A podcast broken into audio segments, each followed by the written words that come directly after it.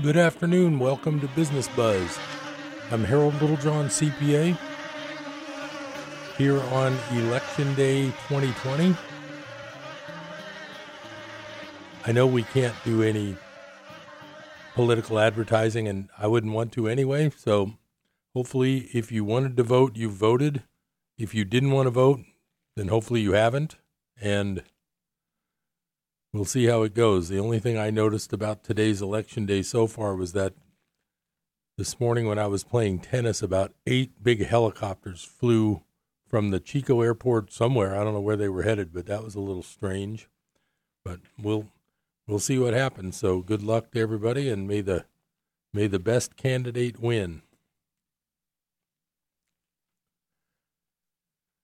Well, it's nice that I'm in between the end of the 2019 income tax season, which pretty much ended October 15th, and the beginning of the next one, which there's always some planning to do for people in December. But other than that, the actual busy tax season where I really start having to do a lot of appointments and seeing a lot of people, I kind of started officially on February 1st. So I've actually got about 10 weeks here to get everything finished from the prior year, get ready for the next tax season, get my computers and my software all rolling for they do a lot of the work. It's amazing when my father was a tax man down in the East Bay when I was growing up. He had to do them by hand. I'm sure I've mentioned that before, but doing those by hand, you do the front page in pencil then you you know you have all your back pages already done but if you have to change a number on one of the back pages you have to then change that number on the front page and it may affect two or three numbers. It's very difficult. It was a lot less complex back in those days. I mean he was doing it since the mid 1950s i was born in the late 50s and I remember as a child just the work they did during tax season where my mom would bring home all the photocopying and she had a photo machine copier sitting on top of our kitchen table and she'd be up till all hours of the night doing all the copies. It was pretty amazing. So the computer has made it so much better. You can anything you change, uh, you get all the. Of course, if you've done TurboTax, you've already done a computerized tax return. I've been doing them now since about 1989 is when I got my official account with Lacerte, which is the tax program that I've been using for about 30 years. Most of the accountants, when I get a tax return from another accountant uh, or taking over or looking at someone else's, most of the time it is Lacerte software. So it's kind of nice to be using the most popular software it's very compatible with most other accountants' tax returns when I have to look at them or figure them out, or even sometimes if I get a new client or if I have to send the client to a new CPA, we can actually back up that file in the program called Lacerte and send it to the new CPA so he's got it all up and running just as if he had done the prior year. Makes it very nice. Lacerte actually got bought, I think, probably 10 or 12, I don't remember when, but they got bought by the company called Intuit. Intuit is famous for QuickBooks. They are big in the bookkeeping world, but it's just a great company, and I'm really happy that I use that software. It's very expensive.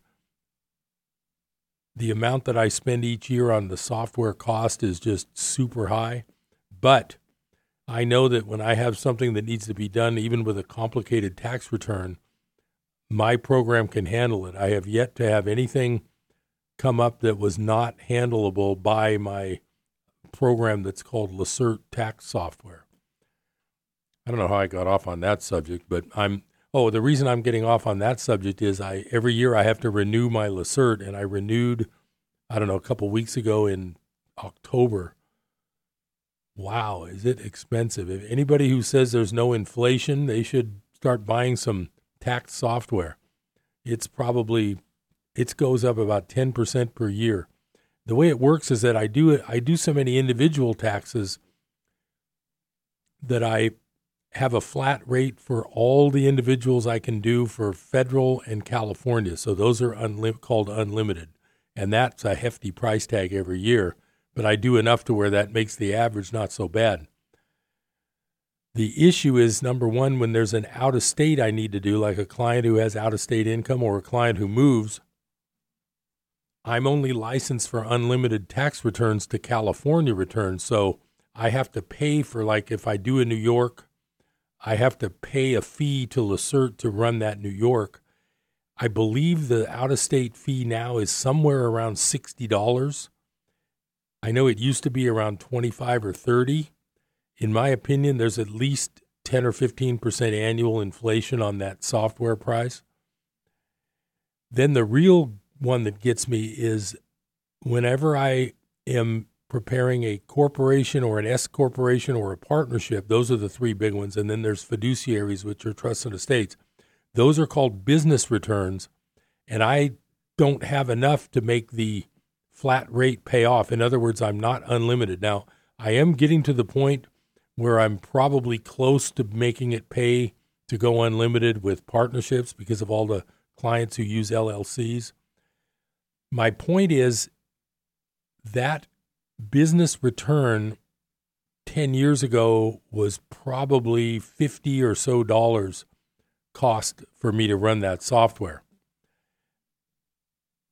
Now I believe it's really close to 100. I think it's 98 or 99 dollars right now in my opinion, there is at least a 10% annual inflation rate on things like software, uh, business things. There are a, oh, I'm I don't think I'm supposed to do any campaigning, so I won't mention if there's any uh, propositions on the ballot that could raise prices, and I I won't go any further with that. If you've done your due diligence and read your voters pamphlet, you'll know exactly what I'm talking about my point of that is that if taxes go up, and I won't mention a proposition number, if taxes go up on business, it will be passed to the consumer somehow, which is just another form of inflation. My main topic today, uh, I'm really, now that the election's almost over, I think the news cycle will change a lot and we'll get back to maybe maybe business of things that need to be dealt with because lately it's just been all a bunch of election related stuff on the news, which doesn't really accomplish too much. But one thing that I've been amazed at is that our county it's semi open now, but it had been getting shut down and it was shut down a lot back in March and April especially. And I've begged to differ on some of the statistics they used to close it down. One of the things I noticed was that in the first month or two, they actually went off of uh, COVID case, uh, COVID deaths, which was a number that uh, I do believe is important. If there's a lot of people dying from something, yes, we should know, and maybe we should shut down all the businesses. Maybe, maybe not. We also should be told what the age groups are that are dying from it. That's just my overall feeling. I noticed lately, the last few weeks, every night on the news, they talk about cases. And if cases go up, they start limiting businesses and all that. Well, when there's a death rate, and I believe it's something like a 99.997 survival rate for people under the age of 50 who actually catch this. And it's amazing that a disease that this is that's so deadly, you have to get tested 20 ways till Sunday to even know you have it. Uh, to me, that defies logic. But the article I'm trying to get to with all this is an article from the Daily Mail, which is a British newspaper. And it starts out, this came out, I don't know, about a week ago. I just printed a, uh, it came out October 24th, so about 10 days ago. It says, Has COVID killed off the flu? Experts pose the intriguing question as influenza cases nosedive by 98% across the globe. I'm not going to get into this. I'm not a doctor. I don't play one on television.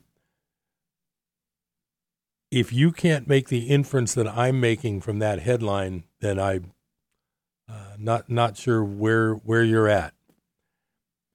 At the same time that we have all these COVID cases, we have zero, virtually zero flu cases. It says right here, influenza cases nosedive by 98% across the globe. I think that pretty much says it all. I printed out about 10 pages of this, but I think if you're interested, if you're interested, you should uh, read this article. It's from the Daily Mail.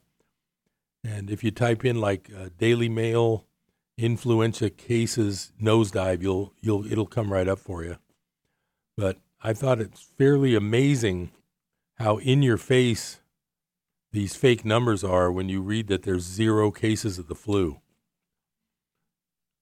So I don't know if you if you understand what I'm saying, but I think you need to put two and two together on this. The other thing is I'm getting ready to I mean, if I, if a store tells me I have to wear a mask because they are telling me to, then I will wear one because the store told me to. If I don't want to wear a mask, I notice one place, like a public place like the post office, I notice that their sign on the door just says masks are recommended, but they can't force you in a federal building, which I thought was sort of interesting. But my main thing is if someone if someone's worried that I'm not wearing a mask, I'll just tell them, "Hey, you got yours on. What are you worried about? You're safe." If if you see my logic there. So my main gripe whenever the presidential politics comes up, and I try not to take sides, because I honestly don't like either side. I do appreciate the fact that our latest president is not a politician, and to me, that's to me that's the one good thing about it. I have been anti-Republican and anti-Democrat for at least, well, since I since I've been awake, which I would say would be the probably the mid '80s when I was about 25 or 30 years old my wake up call was reading about the JFK assassination. It's definitely, I would think that's, I wouldn't say it's the oldest conspiracy theory because there's some about Lincoln's death and McKinley's death that are pretty weird also. My awakening was by reading about the Kennedy assassination and uh, Mark Lane's book, uh, Rush to Judgment, and quite a few books that talked about that once I read that, I realized that things are not as they seem. And I was maybe 30 at the time. So, you know, when you're in your 20s, you're not thinking about politics, you're thinking about uh, growing your family. I had, uh, it was around the time I was about to be married, uh, I think. And so your mind is on different things when you're under 30. I was converted reading all about the JFK assassination and once I read that, I never turned back. Uh, that's when I consider my awake, awoken time. And ever since then, I've been reading what I can. I try not to overdo it because it is kind of depressing when you find out that 90% of what you've heard your whole life before the internet was available is not true. And six companies own 95% of the media outlets. And before the internet, that was the only place you could get your news. I recall sitting at the Cozy Diner every morning reading the San Francisco Chronicle from cover to cover and feeling like, well, I've got my news today. But turns out that uh, probably most of what I read wasn't true. And if it was true, it was skewed and the other side wasn't allowed to talk and all that. So my main gripe ever since I've been, quote, awoke, which I consider myself awoke since the probably since the late 80s. My main gripe is all the money that's been spent, lost, stolen, and gone, and we're a debtor nation with all this interest and debt, and the IRS has to harass everybody just to squeeze out the last couple thousand dollars from the working man. Uh, the property taxes have to go up to squeeze everything out. I disagree with it. I, I believe that if the money hadn't been stolen, we would all be wealthy and we would all be in great shape. And uh, that's my opinion. I'll be right back after this first break. I'm Harold Littlejohn, CPA. Stay tuned to Business Buzz.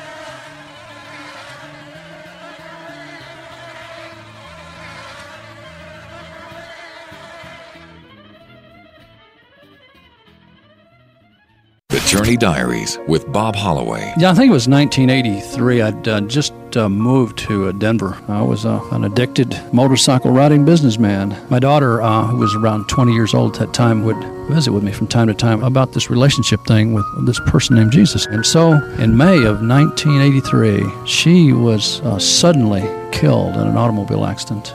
And all I knew was that my daughter somehow was in this place called heaven. And I had to find out how to get there with her someday it began to make a little more sense of what she had been telling me. And as I as I went uh, through this whole process, I just um, finally asked some, some men that had been real sensitive to my wounding, my pain, my history. I asked them to pray with me. And I remember the, the morning in a back room, in a prayer room, the Lord picked me up, stood me up straight, and propped me up and said, Now we'll begin the journey together. Changed my life. That's Colorado pastor Bob Holloway on the Journey Diaries from Biblica at Biblica.com. You are locked into Life Radio, KKXX, AM and FM. Hello, this is Samantha Landy, and I bring you Psalms of Hope. Heard here on Life Radio every Monday, Wednesday, and Friday at noon. So do tune in and join me for beautiful music and an encouraging word from the Lord. Psalms of Hope with Samantha Landy, Monday, Wednesday, and Friday at noon, here on KKXX.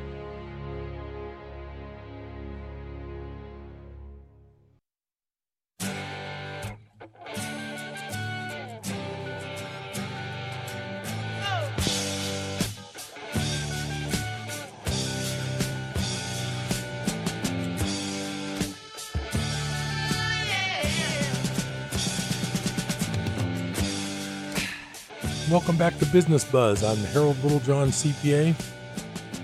We're here on Election Day 2020, and I'm I'm on a tirade. Sorry about that. So I did find an interesting article because what I was saying is presidential politics.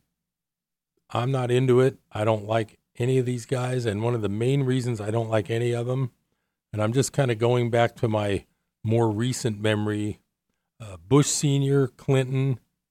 I call him Bush Jr., Bush Sr., Clinton, Bush Jr., and Obama. That's 28 years because there was three eight years and one four years. So that's 28 years of complete nobody watching what's going on, stealing and spending. And that's both parties. So nobody can accuse me of being a, a partisan. I found this article. It's actually like a paper. It's called. It's from the Congressional Research Service, and it says cost of major costs of major U.S. wars from 1775 through 2010. So I thought that was kind of interesting. So there's a table with these costs. So anyway, like American Revolution the cost then was 101 million. Today's cost, I think, would be 2.4 billion, which I can't believe it's only that much. War of 1812 was 90 million at the time, so that was pretty large. And they do list these wars as a percentage of the GDP the GDP in peak year of war. So in the War of 1812 was 2.2 percent of the of the GDP, which is gross domestic product, which is like the total economy of the U.S. The Mexican War in 1846 was 71 million. That was pretty expensive, the equivalent of 2.4 billion. But that was only 1.4 percent of the GDP. Now here's the bad one the Civil War for the Union. Three point oh yeah, three billion three point two billion in current dollars back then. That's eleven point three percent of the GDP. Then the Confederacy spent one billion. Uh, Spanish American War, ah, that wasn't too bad. Two hundred eighty-three million, which is nine billion now but that was only 1% of GDP, so that wasn't that big. Now we get to the biggies. World War One, 20 billion in current dollars, those dollars, those past current dollars. Constant money in the 2011 dollar, 334 billion, and that was 13.6 percent of the of GDP. Then the big one, of course, WW2, cost 296 billion, which is the equivalent of 4 trillion now, or in 2011. So it's probably about 5 trillion now. That was 35.8% of the GDP. But what I'm getting to is here's the wars since since I mentioned George Sr. Persian Gulf War 1990 61 billion. That's not that bad. Iraq 715 billion. Afghanistan 297 billion. Post 9/11 Iraq, Afghanistan and other well 1 trillion. So so those don't seem that high, but still. So my point is who gets that money when we spend all the money? Well, part of the, and I'm going off my mind here. I'm not I am not an expert. I've never worked well, I actually did used to do some uh, bookkeeping work for the Naval Air Base in Alameda, but it was a, as an employee of my father, and all we were doing was the bookkeeping of the CPO club and the officers club and the enlisted man's club. And so that really wasn't defense spending per se. My point is that let's just say there's $5 trillion spent on these wars. Part of it would obviously go to the salaries of the soldiers. But then again, if you have new soldiers being drafted for like World War II, there was already a base of soldiers before the draft that would have already been in. So a lot of the war part, I'm just saying the, the salaries of the soldiers would be one big cost of the war. But what's the other big cost of the war? The other big cost would be like the the gas and the oil to fix all the planes and tanks. And I'm thinking World War II with all those tanks and jeeps and planes. You'd have the gas. Who's supplying the gas? Now I heard, and I haven't verified this. I'd love to look it up sometime when I remember to do it when I when I have a few minutes. But here's an interesting one I heard about. After Kennedy died, Johnson, of course, took over, and the Vietnam War completely shot up and escalated as soon as Kennedy was dead.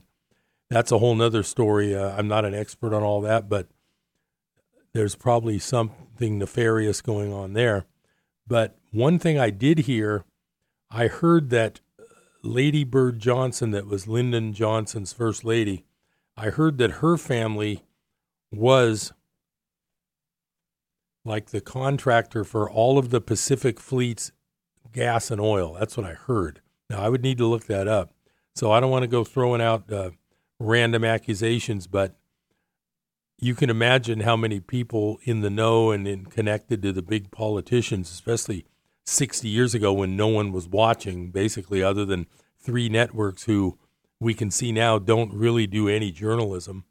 Um, it turns out that you can imagine just how many friends and family were getting contracts for all the war costs.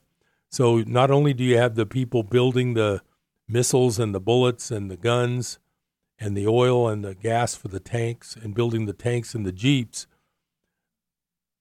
just imagine how many trillions have been spent. It's incredible. So anyway, that's my that's my presidential politics beef that I wanted to that I wanted to air out today because that's how I feel. I think they've stolen all the money, and we're in debt because some other people have stolen the money. I'm not real real happy about that. So another topic that I wanted to bring up was I know I've talked I've talked to you before about the missing 21 trillion and I've been over that quite a few times so I'm not going to belabor you with that. But I did want to do a little bit of a follow up with the professor who the professor who discovered the 21 trillion of stolen money in a 15 year period from only two only two departments, Department of Defense and Department of Housing and Urban Development, which is called HUD. So he's got a bit of a follow up that came out around March, and I'm looking it up right now on my tablet because I didn't print this out. And let me see if I can find it. Let me see. Sorry about that. I meant to uh, print this out, but to be honest, I ran out of time. I'll give you a quick synopsis on this one. It's June 27th, so it's just a few months ago. Uh, Michigan State economics professor Mark Skidmore's latest updates to the missing money question is now the biggest in history by a long way.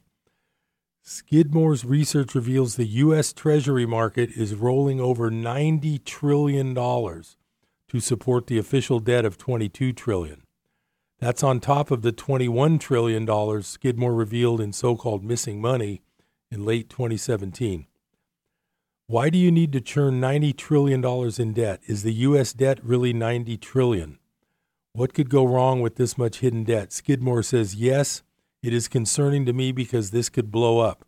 We don't know when or how, but if people lose confidence in our government, they could lose confidence in the currency. That could have severe impacts on lots of people in the whole global economy above and beyond what we are experiencing now. Is there some reset in play? Is there some bigger issue at stake? Is this pulling away with other goals in mind? Yes, I think so. I don't know how this all fits together, but I do know there is something else going on that we all need to pay attention to. I have documents that say something is really, really wrong, and it's not just bad accounting. So anyway, if you wanted to look that up, um, just type in Skidmore 90 trillion, and you'll see those uh, those kind of articles.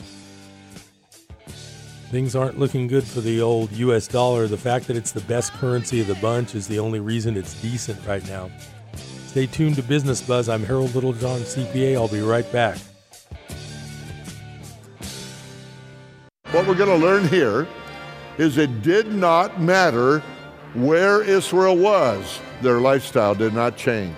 Never think that your circumstances of your environment can somehow make up for the rottenness of your own heart.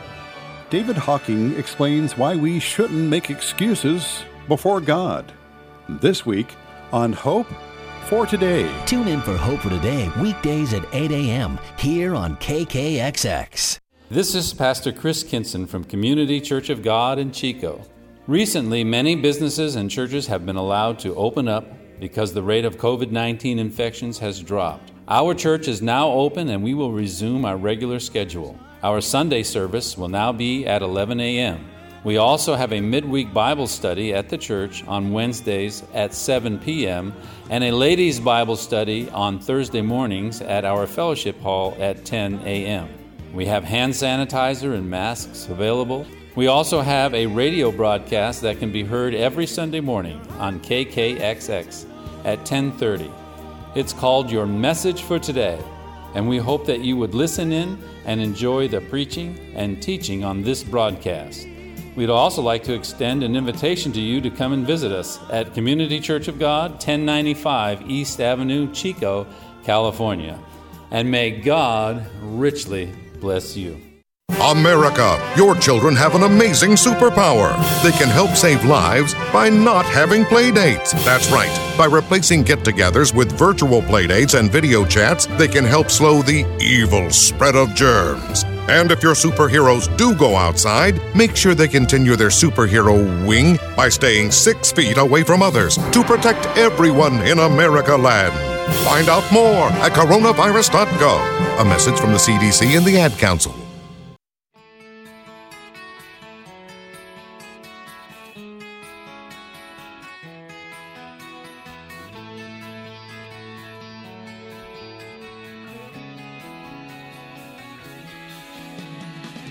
Welcome back to Business Buzz. I'm Harold Littlejohn, CPA. Thanks for spending part of your election day with me. If you're driving, keep your eyes on the road. I'm just trying to get uh, get my head wrapped around these numbers I've been talking about.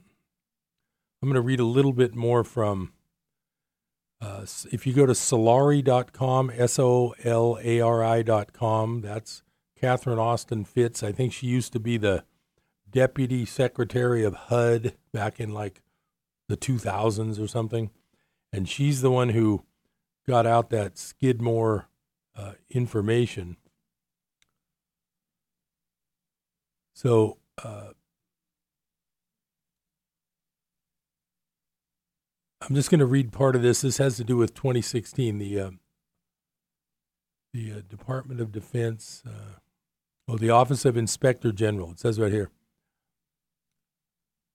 In 2016, the Inspector General issued the document Army General Fund Adjustments Not Adequately Documented or Supported, which indicated that in fiscal year 2015, the Army General Fund had $6.5 trillion in unsupported accounting adjustments. Given that the Army's General Fund budget was approved at 122 billion, 6.5 trillion is an uh, astounding figure that is 54 times authorized spending. As discussed previously, unsupported accounting adjustments are typically a small fraction of, rather than many multiples of, authorized spending.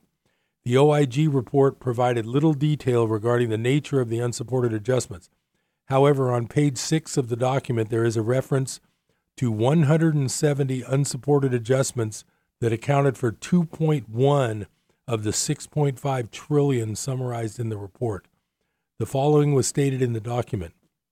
We determined that 236 totaling $2 trillion of the 263 third quarter journal voucher adjustments in our sample and 170 totaling 2.1 trillion of the 194 year-end journal voucher adjustments in our sample were in fact unsupported because the adjustments forced general ledger amounts to agree with other data sources without reconciling the differences or determining which data source was correct, corrected errors or reclassified amounts to other accounts without adequately documenting why the adjustments were needed, or changed general ledger data without adequate documentation to support the adjustments. Now, I'm just going to go off here as a CPA. I got a comment on that. There'll be a lot of times where I'll finish a client's business return, and the business returns require a balance sheet when total income is over $250,000 or total assets are over $250,000, small businesses, if they have those levels, they have to include a balance sheet with their uh, with their income statement that they pay the income tax on. So the balance sheet is the thing that'll always end up being, you know, it, unless somebody's done the books for the whole year, you can end up with balance sheets that just don't balance with all the numbers that they should. My point is is that quite often with the IRS, uh, a business that if it's off by a thousand bucks, we will make it one of these uh, one of these journal type voucher entries that just say, you know, to balance to the tax return. Because a thousand dollars on a tax return with five hundred thousand of income is not necessarily uh, that big of a number to make a big problem. What what my point is is that theoretically the IRS could look at our tax return and say, "Oh, let's look at that thousand. Where'd the thousand go? How come you have to adjust it?" Not that they do; they don't audit that many. I'm just saying they could. But here we have the Department of Defense, where all this money is flowing through all these accounts, and they're missing six and a half trillion dollars in one calendar year. I mean, it's just it boggles the mind. And the bottom line, the odds are I can't prove it. I don't have uh, I don't have a staff of hundred people and a thousand hours each to do the research. Bottom line is I would bet I would bet that most of that 6.5 trillion is being stolen and it's moving around to other places and uh, we'll never know what it was for who got it who spent it but uh, we end up we end up owing interest on all of this money and in order to fund all these absolute jokes of uh, things that the government spends money on in order to fund it uh, we have to be diligent in our taxes and then we also have the interest to deal with on all of this debt that pays all of these bills. So my my point is probably for at least 100 or 200 years tons of trillions of dollars have been stolen and we're stuck holding the bag and that's why as a country we're broke when we should be rich and i've said for before for a long time with our silver mines in nevada with the gold in california and alaska the oil in the midwest and all that there is no way we should ever have become a giant debtor nation if if this had been managed correctly over the last 100 years uh, I guarantee we could have positive net incomes every year and not be a debtor nation. But it didn't work out that way. So my main beef is both parties steal not in the millions, not in the billions, but in the trillions of dollars. And we're stuck holding the bag like, well, that's just that's just the way it is. Nothing you can do about it. Well, there is something you can do about it. You can start examining this money that disappeared and start uh, holding some people accountable for stealing the money. So one of the big ways they've stolen the money lately is called it's called FASB 56 and it's uh, actually the Federal Accounting Standards Advisory Board. To make I'm going to try to put this very succinctly, but what it is is I believe this came out in around 2010 after the uh, so-called financial crisis, crisis where uh, what 17 trillion dollars got sent to European banks, uh, uh, thanks to us, and now we owe that. I believe that's a, about when this happened. So it says uh, the federal accounting. I'll call it FASB, even though it's F A S A B. The Federal Accounting Standards Advisory Board, FASB, has released Statement of Federal Financial Accounting Standards 56, taking government accounting practices from laxly enforced reporting standards to a new benchmark entirely expressly approved obvious off, obfuscation of reporting and in some cases outright concealing financials. This sounds fairly alarmist at first blush, but simply put, Standard 56 creates a set of situations where government entities may move numbers around to conceal where money is actually spent or even not report spending outright. Many of the concepts in Standard 56 are not new and have been discussed in FASB reports for nearly a decade. However, these new changes make a substantial portion of government financial reporting so unreliable as to not be a useful tool to the public.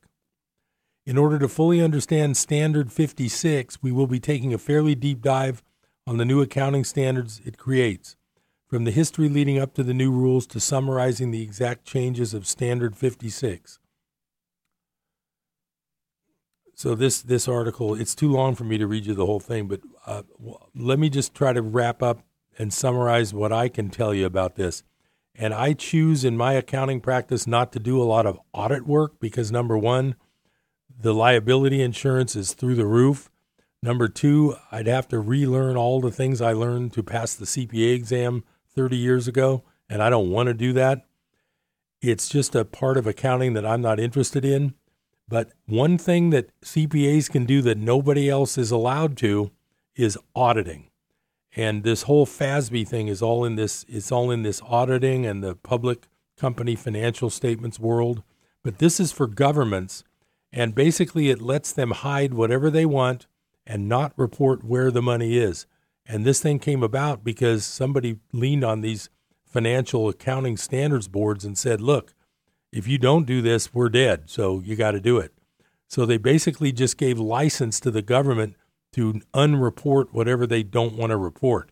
So anybody that you talk to that reads a government uh, government financial report and believes it uh, they don't know what they're doing because when you look at the t- trillions and trillions of missing dollars and now this FASB 56, which basically lets lets the government report whatever they want to report, you basically can't believe any financial documents from the government. That's pretty much what this means. You know, if anybody wants to argue with me, I'm always happy for a healthy debate, but I guarantee that you're not going to even be able to find out where all this money really went. Well, we're going to come up on that final break pretty soon. I I enjoy Business Buzz because it gets me out of the office for an hour.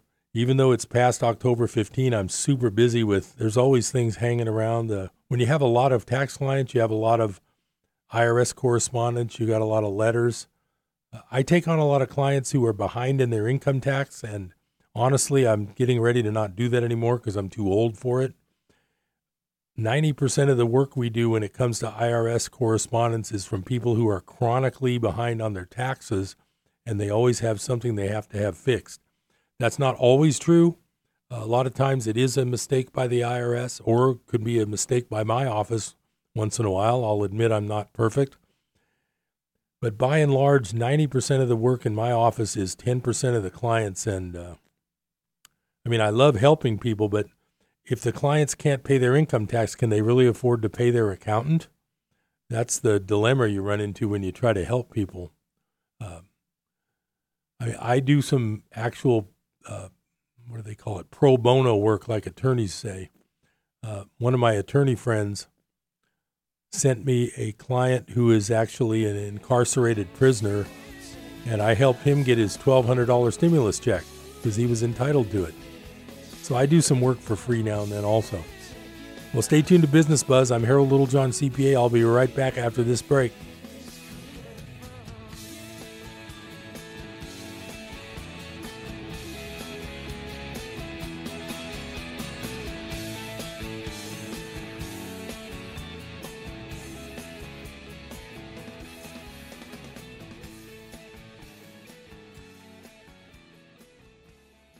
Two reminders for Election Day. This is Ken Ham, CEO of the Apologetics Ministry of Answers in Genesis. Today's election day in the United States, and it's an important day, and there's certainly going to be a mix of emotions when the results are released. But as Christians, let's remember two things today. One, God is sovereign over everything. God's word says he raises up kings and destroys kingdoms. He's in control, seeing the end from the beginning, and has a plan in everything we can trust Him, even if the person we're hoping would win tonight doesn't win. And two, this world is not our home. We're only passing through. While we're here, our primary mission is to share the gospel. As you discuss the election results with others, let those truths shine through. Find answers to your questions about science, the Bible, creation, evolution, and more at AnswersRadio.com. View a transcript of this program when you visit AnswersRadio.com. I wasn't prepared to be a caregiver to mom. I had no idea how hard it would be and what I would need to know. Things I never thought of, like how to improve her mood and ways for me to stay positive. Luckily, I found the Caregiving Resource Center from AARP. It had articles about the basics, but also information about the hurdles I was facing. Caregiving Resource Center at aarp.org/caregiving. Articles, tips, and tools to help you both care for your loved one and care for yourself. Brought to you by AARP and the Ad Council.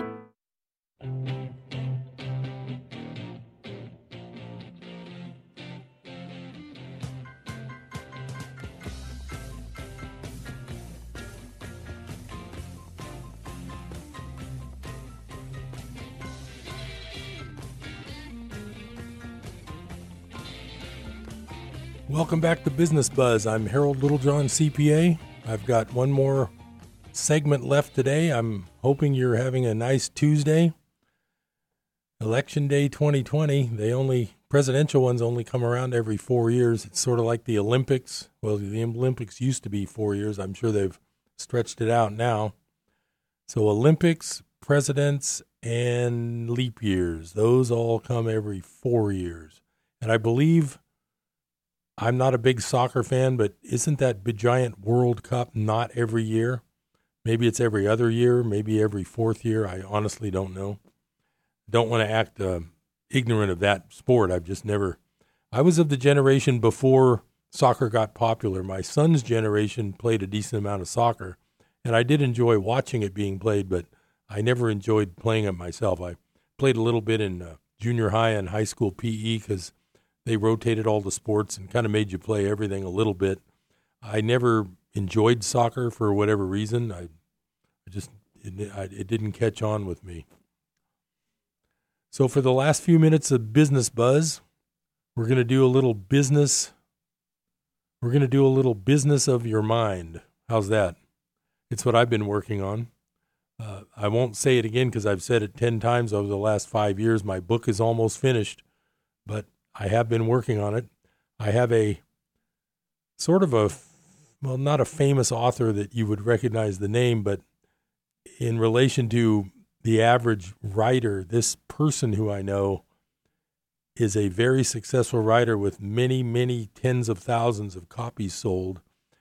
And that person is writing the foreword to my book. So around the time her foreword gets done, which will be, I think, a week or two from now, uh, that's when I'm going to have my book ready to print and I'll put the foreword in it and I will be a an actual author of a printed book that I can carry around and show people. Of course, it'll all be, you know, it's all online too, but it's kind of fun to have an actual printed book. I've got one here of um, my favorite book. And if you if you don't like weird religious stuff, turn your radio off. It's called A Course in Miracles, and I opened up randomly to a interesting little chapter.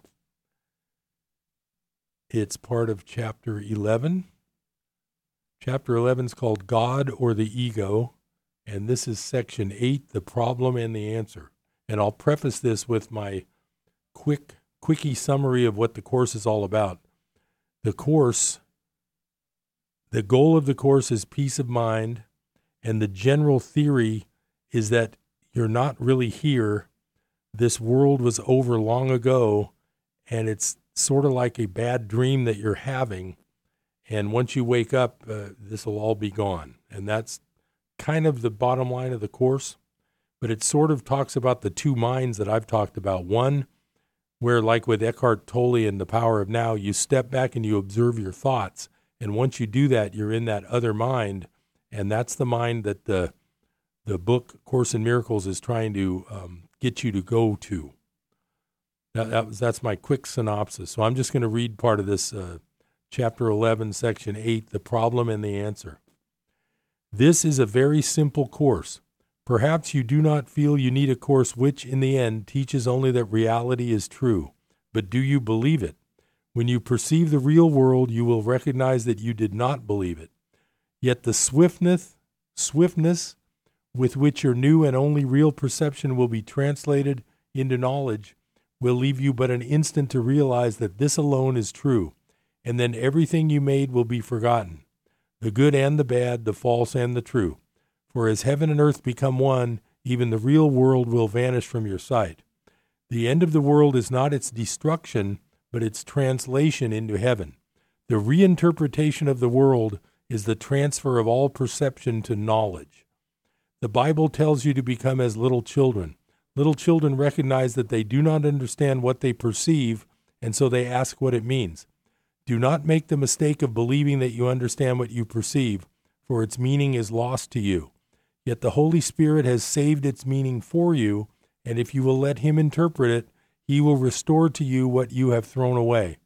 Yet while you think you know its meaning, you will see no need to ask it of him. You do not know the meaning of anything you perceive. Not one thought you hold is wholly true. The recognition of this is your firm beginning. You are not misguided. You have accepted no guide at all. Instruction in perception is your great need, for you understand nothing.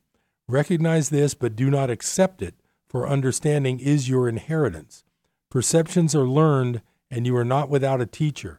Yet your willingness to learn of him depends on your willingness to question everything you learned of yourself, for you who learned amiss should not be your own teacher. No one can withhold truth except from himself. Yet God will not refuse you the answer he gave. Ask then for what is yours, but which you did not make, and do not defend yourself against truth. You made the problem God has answered. Ask yourself, therefore, but one simple question Do I want the problem or do I want the answer? Decide for the answer and you will have it, for you will see it as it is, and it is yours already. You may complain that this course is not sufficiently specific for you to understand and use, yet perhaps you have not done what it specifically advocates. This is not a course in the play of ideas, but in their practical application. Nothing could be more specific than to be told that if you ask, you will receive. The Holy Spirit will answer every specific problem as long as you believe that problems are specific. His answer is both many and one as long as you believe that the one is many. You may be afraid of his specificity for fear of what you think it will demand of you. Yet only by asking will you learn that nothing of God demands anything of you. God gives, he does not take. When you refuse to ask, it is because you believe that asking is taking rather than sharing. The Holy Spirit will give you only what is yours and will take nothing in return. For what is yours is everything, and you share it with God. That is its reality. Would the Holy Spirit, who wills only to restore, be capable of misinterpreting the question you must ask to learn His answer? You have heard the answer, but you have misunderstood the question. You believe that to ask for guidance of the Holy Spirit is to ask for deprivation. Little child of God, you do not understand your Father. You believe in a world that takes because you believe that you can get by taking. And by that perception, you have lost sight of the real world. You are afraid of the world as you see it, but the real world is still yours for the asking. Do not deny it to yourself, for it can only free you. Nothing of God will enslave his Son, whom he created free, and whose freedom is protected by his being. Blessed are you who are willing to ask the truth of God without fear, for only thus can you learn that his answer is the release from fear. Beautiful child of God, you are asking only for what I promised you. Do you believe I would deceive you? The kingdom of heaven is within you. Believe that the truth is in me, for I know that it is in you. God's sons have nothing they do not share. Ask for truth of any son of God, and you have asked it of me. Not one of us but has the answer in him to give to anyone who asks it of him. Ask anything of God's Son, and his Father will answer you. For Christ is not deceived in his Father, and his Father is not deceived in him. Do not then be, be deceived in your brother, and see only his loving thoughts as his reality. For by denying that his mind is split, you will heal yours. Accept him as his Father accepts him, and heal him unto Christ, for Christ is his healing and yours. Christ is the Son of God, who is in no way separate from his Father, whose every thought is as loving as the thought of his Father by which he was created. Be not deceived in God's Son, for thereby you must be deceived in yourself. And being deceived in yourself, you are deceived in your Father, in whom no deceit is possible. In the real world there is no sickness, for there is no separation and no division. Only loving thoughts are recognized, and because no one is without your help, the help of God goes with you everywhere. As you become willing to accept this help by asking for it, you will give it because you want it. Nothing will be beyond your healing power because nothing will be denied your simple request. What problems will not disappear in the presence of God's answer? Ask then to learn of the reality of your brother, because this is what you will perceive in him, and you will see your beauty reflected in his. Do not accept your brother's variable perception of himself, for his split mind is yours, and you will not accept your healing without his. For you share the real world as you share heaven, and his healing is yours. To love yourself is to heal yourself, and you cannot perceive part of you as sick and achieve your goal. Brother, we heal together as we live together and love together. Be not deceived in God's Son, for he is one with himself and one with his Father. Love him who is beloved of his Father and you will learn of the Father's love for you.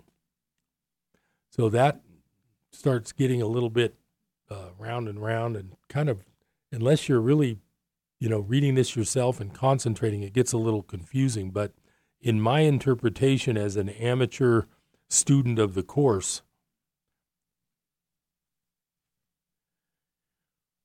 what this is recommending is that when you are with someone that's where this whole thing of forgiveness comes in. When you're with someone, the normal mind, your normal mind, usually wants to blame people for what you think are your problems when the course is saying you need to act as if you and your neighbor or whoever you're talking to, you need to act as if you are one and the same. I'm able to do this mostly by just thinking about the fact that I'm looking at, I say to myself, I'm looking at my own thoughts. And that doesn't diminish someone. It makes you feel like you're connected when you're talking with someone. And that's where the forgiveness part comes in to the course.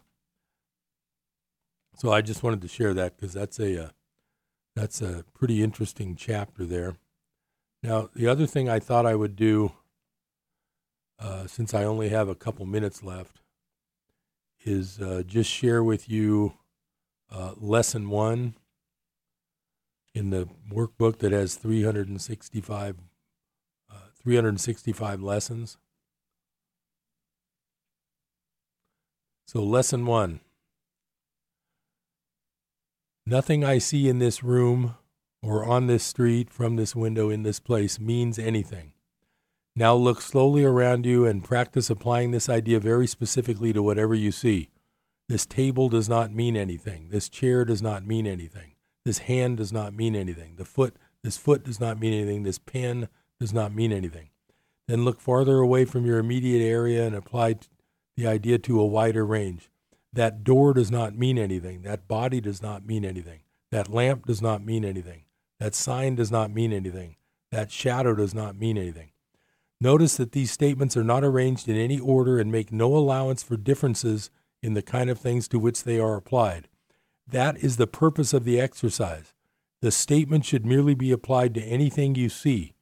As the, you practice the idea for the day, use it totally indiscriminately. Do not attempt to apply it to everything you see, for these exercises should not become ritualistic. Only be sure that nothing you see is specifically excluded. One thing is like another as far as the application of the idea is concerned. Each of the first three lessons should not be done more than twice a day each, preferably morning and evening, nor should they be attempted for more than a minute or so, unless that entails a sense of hurry. A comfortable sense of leisure is essential. So, if you do decide to pick up a copy of the course, which is it's actually one book uh, with uh, all three parts the text, the workbook, and the manual for teachers. It's all in one giant volume. And my copy here is about 1,400 pages long. But if you do pick it up, uh, it just depends how you like to listen. I've been reading and listening to the course on audiobooks for about 10, uh, 11 or 12 years now. And I I get something new every time I listen to it. So, anyway, I wanted to share that. So, I'm Harold Littlejohn, CPA. Thanks for listening to Business Buzz. Have a happy election day. See you next time.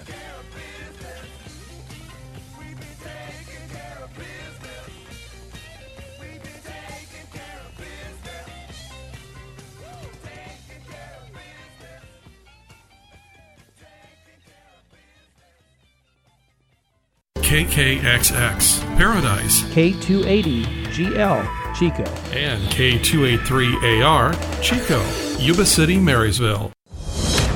Breaking news this hour from townhall.com. I'm Keith Peters.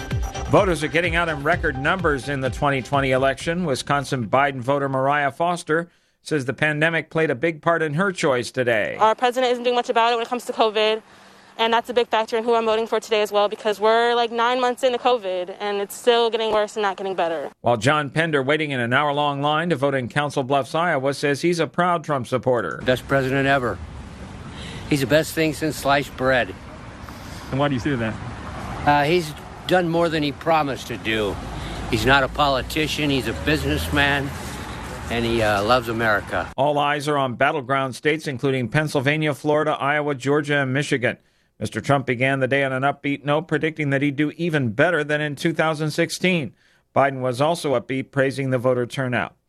Austrian authorities say five people have died, including a terrorist, and 17 others were wounded in a shooting in the heart of Vienna yesterday hours before a coronavirus lockdown started. Correspondent Charles de Ledesma reports. Austria's Interior Ministry says two men and two women have died from their injuries in the attack on Monday evening. A suspected attacker who was carrying an assault rifle and a fake suicide vest was also shot and killed by police. Initial investigations indicate the suspect had sympathized with the Islamic State group. One news agency has reported police have searched his apartment and other premises as well. Authorities are still trying to determine whether further attackers may be on the run. I'm Charles de Ledesma. The suspect was identified as a 20 year old Austrian North Macedonian dual citizen with a previous terror conviction for attempting to join the Islamic State group in Syria. On Wall Street, the Dow by 554 points, the Nasdaq rose 202. More on these stories at townhall.com. If you've fallen behind in your credit card payments during the shutdown, you're probably feeling some added pressures. And even a brief history of late payments can lead to a big drop in your credit score. But you don't have to solve these problems alone. Trinity Debt Management can help. We'll work with your creditors, put a stop to late fees and other penalties, and make a plan that helps you get caught up. We'll also consolidate your bills into one easy to manage monthly payment and negotiate much lower interest rates. Not only will you find immediate relief, you'll save thousands. And don't worry, it's not alone. It's a smart way to get back on track. All you have to do is give Trinity a quick call and we'll take care of the rest. Right now, no one really knows what the future will bring, but one thing is for sure. If your debt has you down, we should talk. Here's the number. Call 1 800 990 6976. That's 1 800 990 6976. Here's the townhall.com business brief. Wall Street posting solid gains on election day, sending the S&P 500 up 1.8%. More than anything, what investors hope for is a clear winner to emerge relatively soon from the election. The election dominating investors' attention, of course, but plenty of other market moving events looming this week. The Federal Reserve meeting on interest rate policy and will announce its decision on Thursday. Its earlier moves to slash interest rates to record lows and to step forcibly into bond markets to push prices higher have helped Wall Street soar since March. The Dow up 555 points today to 27,480. The Nasdaq gained 203 points to 11,160. The S&P 500 ahead 59 to 3,369. New York oil up a dollar two to $37.83 a barrel. With business, I'm John Scott. News and analysis at townhall.com.